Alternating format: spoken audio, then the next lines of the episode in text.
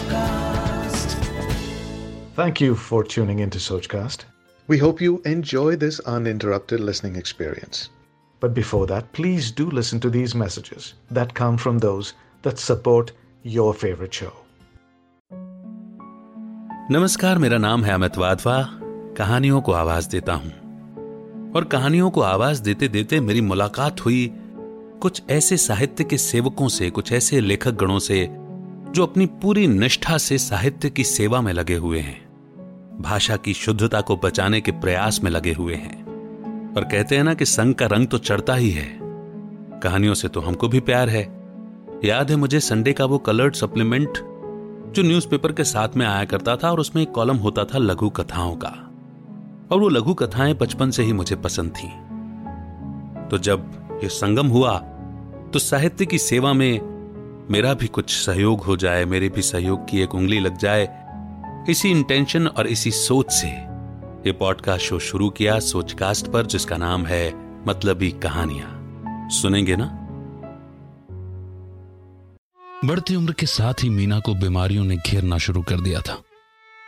वो दिन पर दिन कमज़ोर होती जा रही थी। चेहरे की रंगत भी क्षीण होती जा रही थी। अब वो बुझी बुझी से रहने लगी थी। काम करने की क्षमता भी अब कम हो चली थी। लेकिन काम कम होने की जगह बढ़ता ही जा रहा था। घर के सभी सदस्य अपना अपना काम समय पर पूरा चाहते थे। पर उसकी थकान और बीमारी के बारे में कभी नहीं पूछते। पति ने तो हमेशा यही चाहा कि कम खाओ, कम बोलो और काम खूब करो। और मीना ने भी तो पति की इच्छा के अनुसार खुद को कब का ढाल लिया था। कभी किसी चीज़ की इच्छा ही नहीं जताई। जो मिला उसी में संतुष्ट हो गई। पर पर अब उसे मजबूरन बस बार बार दवाइयों के लिए कहना पड़ता। पति झल्ला पड़ते। ये रोज रोज की फरमाइशें ना किया करो। अपनी दवाइयाँ खुद ही लाया करो। मेरे पास न समय है न पैसा। वो चुप हो जाती। चुप रहना तो जैसे उसकी नियति ही बन गई थी। यूँ तो घर में किसी चीज़ की कोई कमी नहीं थी। ऊपर वाले का दिया हुआ सब कुछ था। पर मीना के नाम पर जैसे घर में कंगाली आ जाती थी, उसकी दवाई तक के पैसे नहीं निकलते। इसी बीच बेटा एक छोटे से कुत्ते के पिल्ले को ले आया। ये कितना प्यारा है ना? अब हम इसे अपने साथ में रखेंगे। अचानक उस पिल्ले की ज़िम्मेदारी मीना के ऊपर आ गई। समित मिलते घर खर्च में उस पिल्ले का खाना पीना भी जुड़ गया।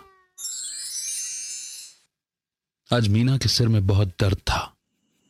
वो अपने कमरे में चुपचाप पड़ी थी। उसी रात नन्हे पिल्ले की भी तबीयत बिगड़ गई। पूरा घर सख्ते में आ गया। सभी खिदमतदारी में लग गए। पतिदेव ने तो आधी रात को ही डॉक्टर को पिल्ले का हाल बताया और दवाइयाँ मंगाई। साथ में महँगे बिस्किट, पाउडर, शैम्पू और भी उसकी ज़रूरत के अनेकों सामान मंगाए गए। पर मीना बीमार है।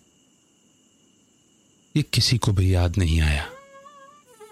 मीना समझ गई कि अब घर में उसकी अहमियत एक जानवर के बराबर भी नहीं है। दोस्तों, आप सुन रहे थे देवेंद्र सिंह सिसोदिया जी की लिखी लघु कथा अहमियत। बस इसी मोड पर यह लघु कथा यहीं पर समाप्त होती है। कैसी लगी आपको यह कहानी? ज़रूर बताइए। इस शो को, इस चैनल को ज़रूर सब्सक्राइब करें। रखें अपना बेहतर ख्याल। अमित का नमस्कार। जय हिंद। जय Bharat. Like this Sochcast? Tune in for more with the Sochcast app from the Google Play Store. आशा करते हैं कि आपको ये सोच कास्ट बहुत पसंद आया। अगर कुछ कहना है इसके बारे में तो लिख कर बताइए हमें अपने फेसबुक और इंस्टाग्राम पेज पर सोच कास्ट ढूंढिए। अगर आपको अपनी सोच दुनिया को सुनानी हो तो सोच कास्ट करो। Sochcast.